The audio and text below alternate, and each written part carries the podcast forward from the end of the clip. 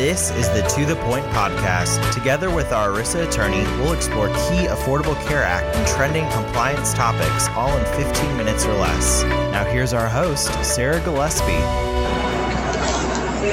Welcome to our To the Point podcast. I'm Sarah Gillespie. I'm the compliance director at Lipscomb and Pitts, and I have two guests with me today. We're going to talk today again about wellness plans. You may have listened to our prior podcast just on wellness plan regulations, but what we want to talk about today is some of the wellness compliance pitfalls that employers who are very well meaning, very well intentioned with their wellness programs can accidentally find themselves in.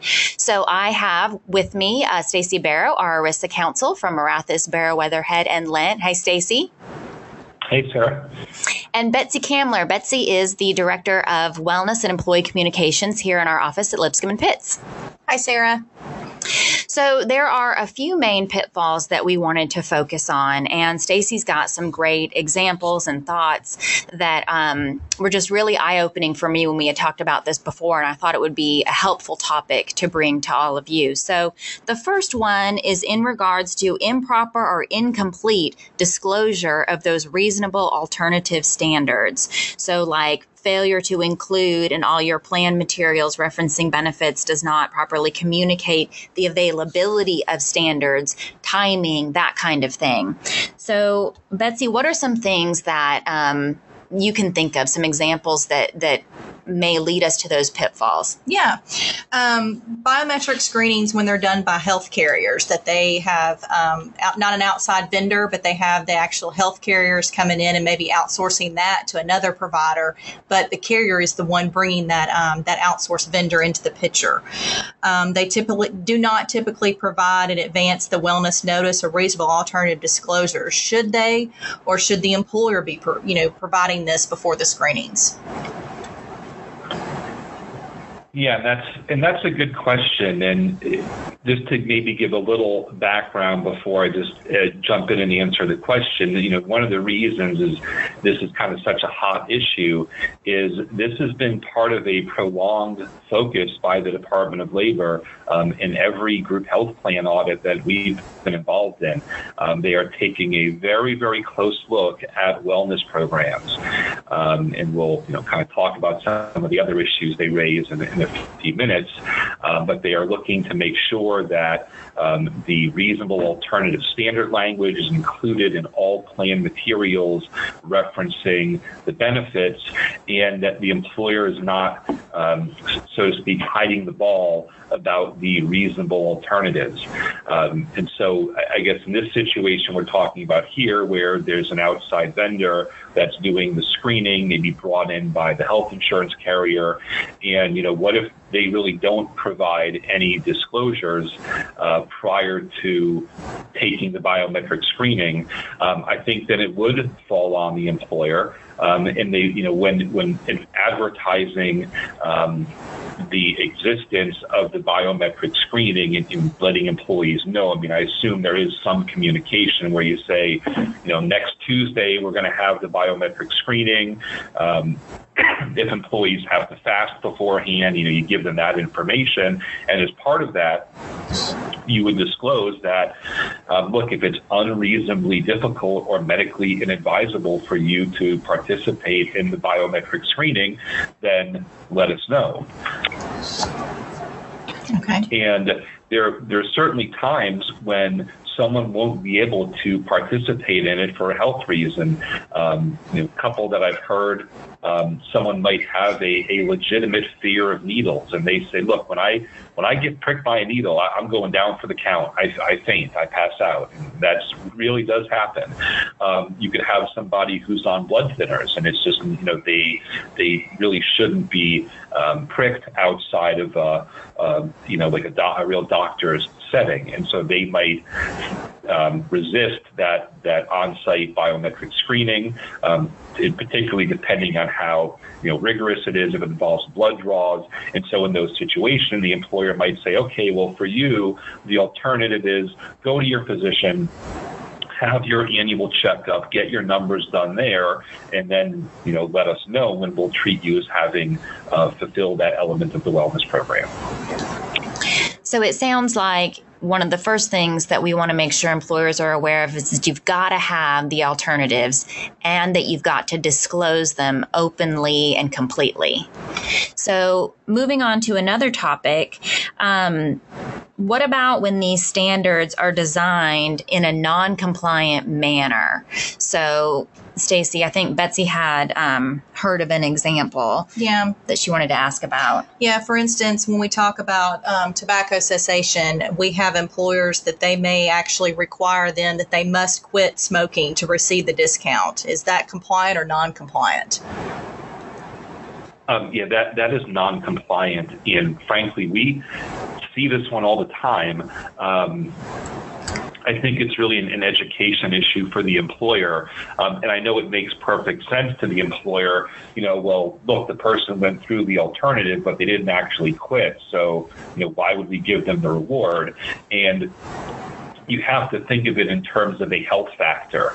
And the the employee that is a smoker, um, you know, he has the health factor of being addicted to nicotine, just like someone whose BMI is over the, you know, the high end of the, the spectrum. You know, they may have the medical condition of obesity, and, and just like it's, you know, it's very difficult for someone to lose a lot of weight really quickly. It's difficult for an employer or, or for a smoker to stop smoking, and um, all that is required of the participant to earn the reward is to complete the reasonable alternative, which means take the smoking cessation course, see it through to completion, but they don't actually have to quit smoking to receive the reward. You can, of course, require them next year to go through the reasonable alternative process again.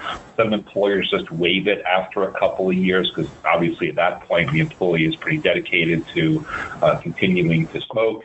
Um, but you know, just in the same sense that um, you know you would you would have to uh, treat an employee as having fulfilled the terms of the program if uh, you know their BMI was over a certain level and they completed the reasonable alternative of getting on a, a diet plan with their doctor, even if they ultimately don't end up losing the weight. So, Stacy, I thought of another question while we're talking about um, things may be issued in a non-compliant manner, and it has to do with when you can earn the reward. So, I recall you saying before that a reward needs to be earned for the entire year. So, how does that work in a situation where, um, you know, perhaps the person didn't meet the requirement and then they're given a time frame to meet it by? At what point can they earn the reward? Sure. So, generally speaking, the employees that are going to avail themselves of the reasonable alternative, they, they need to have the opportunity to earn the same reward as an employee who was able to satisfy the standard initially. Um, and so, oftentimes, an employer, um, you know, might start the wellness program before the start of the plan year and they'll tell employees who need the alternative, you know, look, as long as you enroll in the smoking cessation program or schedule the appointment with your PCP, whatever the alternative is, as long as you start to go down that road, we'll treat you as having earned the reward for the entire plan year. And, you know, perhaps if you drag your feet a little bit and you don't sign up for the smoking cessation program in a timely manner and you end up doing it six or eight months into the plan year, we'll still give you the reward, but we're only going to give it to you prospectively. And that works as long as the employee has a legitimate opportunity to earn the reward for the full year. And, and practically speaking, a lot of times we see employers, you know, particularly with the smoking cessation program, as soon as the employee agrees and, and indicates that he's going to enroll in that reasonable alternative, they usually just treat him as participating rather than waiting until he finishes it and then having to deal with the retroactive adjustments. Or, you know, they would probably just pay it out going forward, but they might double it up if, you know, the employee um, you know, if it took him several months to complete, and it's just kind of easier to, to treat them as participating for the entire plan year. You do have a little flexibility, but you just want to make sure that people who are availing themselves of the reasonable alternative do have that opportunity to get the reward for the full year. Okay, so there's no issue with an employer setting a deadline of when that alternative standard um, should be completed, and then, you know, the retro pay comes into effect once that goal is completed. Is that correct?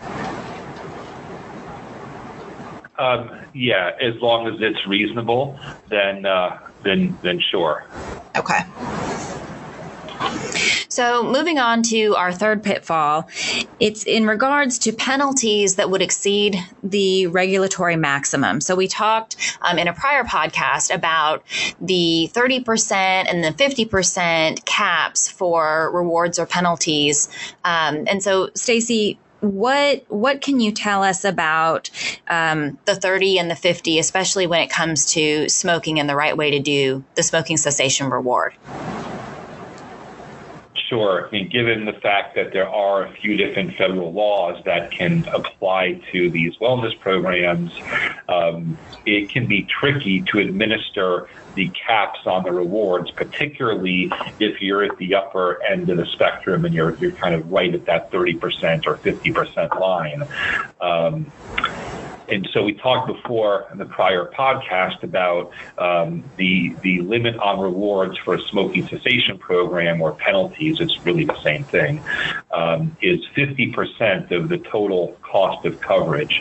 But if there is testing, then we're back under the ADA rules and we're capped at 30% of the cost of, of employee only coverage. So, um, you know, if you're if you have a situation where um, the employer is is having a very significant reward or penalty um, for those employees who are tobacco users, and it turns out that they're actually doing the testing, then um, you know they might be in a situation where they have overcharged employees and need to uh, to make some refunds.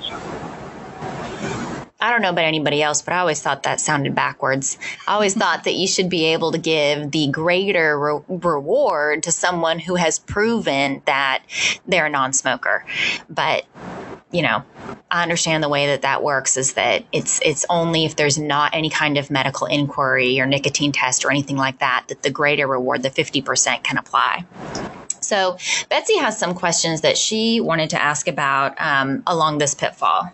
Um, so, with taxation of rewards, um, we have several um, carriers and vendors out there that offer rewards, and that could be gift cards, could be prizes, um, just whatever that may be. It's it's a tangible item that they're able to take with them. How or should that be taxed through the employer? Sure. Um, and, and I know there are different carriers and, and vendors that might take different positions or they might kind of put it back on the employer to figure out. But general tax code principles hold that um, any reward that's cash or cash equivalent, like a gift card, is a readily uh, ascertainable cash value, um, is going to be taxable, included in the employee's W 2 income, whether that is provided by the carrier or provided by the employer. Um, since these do involve complex uh, areas of tax law, um, if there are questions, employers really should consult with counsel so we can take a very close look at the um, at the program. But that's that's the general rule: is anytime there's cash or cash equivalent, um, it's going to be includable in income, and employers can you know maybe give an additional gross up payment to cover the taxes if they want, but um, you know generally speaking, there's no exclusion for cash or cash equivalents. So you're saying that an employer who has a wellness program, again, we've talked about having forethought when you're putting these programs in place. They need to be taking account of or working with their vendor to keep account of whoever is earning these incentives. I suppose it would be more like the gift card type things. They would probably know if cash was given. Yeah, um, you should coordinate with the vendor. Oftentimes, the vendor they might not even say it up front, but they'll they'll tell you at the end of the year, sure, well, we'll give you a list of the employees who earn the rewards in case you, the employer, feel that it's taxable. And you know, the vendors and carriers are always very reluctant, as they should be, to give out tax advice. Uh, they they just say, you know, we'll give you the, the information, and then you can do with it what you will. Something else that we were thinking about in regards to taxation was how that is married into the 30% or 50% rule. So if you have an employer who's working with a premium incentive, and so they are making their 30 or 50% calculations by just looking straight at premium, do they need to leave wiggle room for these rewards to also be counted into that percentage? They do under the ADA rules. When, when the ADA is calculating their 30% limit, they are looking at both the financial and the in kind incentives like the koozies and uh, uh, Fitbits and uh, jumper cables, you know, whatever they're giving out nowadays as rewards, um, that would all be uh, that would all uh, uh, be included in that 30% limit. Okay, okay. Um, so then the last pitfall, or really, I don't know if I'd call it a pitfall. I, I just, it was a surprising comment that I heard from you um, recently, was in regards to the DOL's expectation of success for wellness programs and the um, amount of participants that they expect to be receiving the rewards. So, can you tell the audience what you were explaining in regards to that comment? Sure. Um, over the years, as the um, these regulations have been uh, amended and, and they've developed uh, in accordance with the ACA, the Department of Labor from, from time to time will adjust and reword their uh, model language for the reasonable alternatives. And the, the DOL's position really is that um, they feel that most employees or most most plan participants should be earning the wellness reward. Um, you know, they they feel that um, most employees, if presented with the wellness program and, and if the reasonable alternative is adequately disclosed, that they should be availing themselves of it. And so, one of the things I recommend is, you know, look, if you have really poor participation in the wellness program and 20% of your people are getting a reward, you might want to look at how you're communicating things because if it turns out that you're really not disclosing the reasonable alternative in the way the the DOL through its regulations expects, then upon audit, they could come in and, and try to take the position that well, you know, the other 80% of participants, you know, had they really been adequately apprised of their rights, um, they would have participated. So you need to pay them out. And again, I mean, this is an issue that pops up on every audit. They're looking very closely at this, and I think part of the the push is that you know they can look really good in the eyes of participants um, if they can make the employer uh, cut checks to uh, a large swath of the employees who um, didn't end up. Um, you know, uh, actually participating in wellness and earning the reduced rate. So uh, I think it's just kind of uh, will, will head off some some difficulty in the future um, if the, the employer can maybe even show that look we were aware of this and you know we we even sent out the notice twice and you know we bolded it and you know you just show that you've taken actions to make sure that everybody's aware of it. You can't force them into doing it, um, and there'll certainly be some companies that just have very very low participation, and, and that's okay. But you just want to make sure that um, you know you're not hiding the ball with those reasonable alternative uh, notices or dis- disclosures. Thanks, Stacy and Betsy. I think this was a really important conversation. I think that a lot of employers, like I said in the beginning, go into um, the creation of a wellness program thinking, you know, this is a, a well, um, well-meaning approach to try to create a health culture at our workplace. And there's just so much more to it. Uh, we would love to help. If you have any questions or concerns, if anything we've talked about today was surprising to you, we at Lipscomb and Pitts would be happy to help you with that. You can contact me. Um, um, at Sarah G, S A R A H G, at lpinsurance.com, and I can get your questions to the appropriate person, Betsy or Stacy or anybody. We thank you so much for listening to this podcast, and we hope that you listen to other compliance topics that we have out there. Thanks for joining us. Have a great day.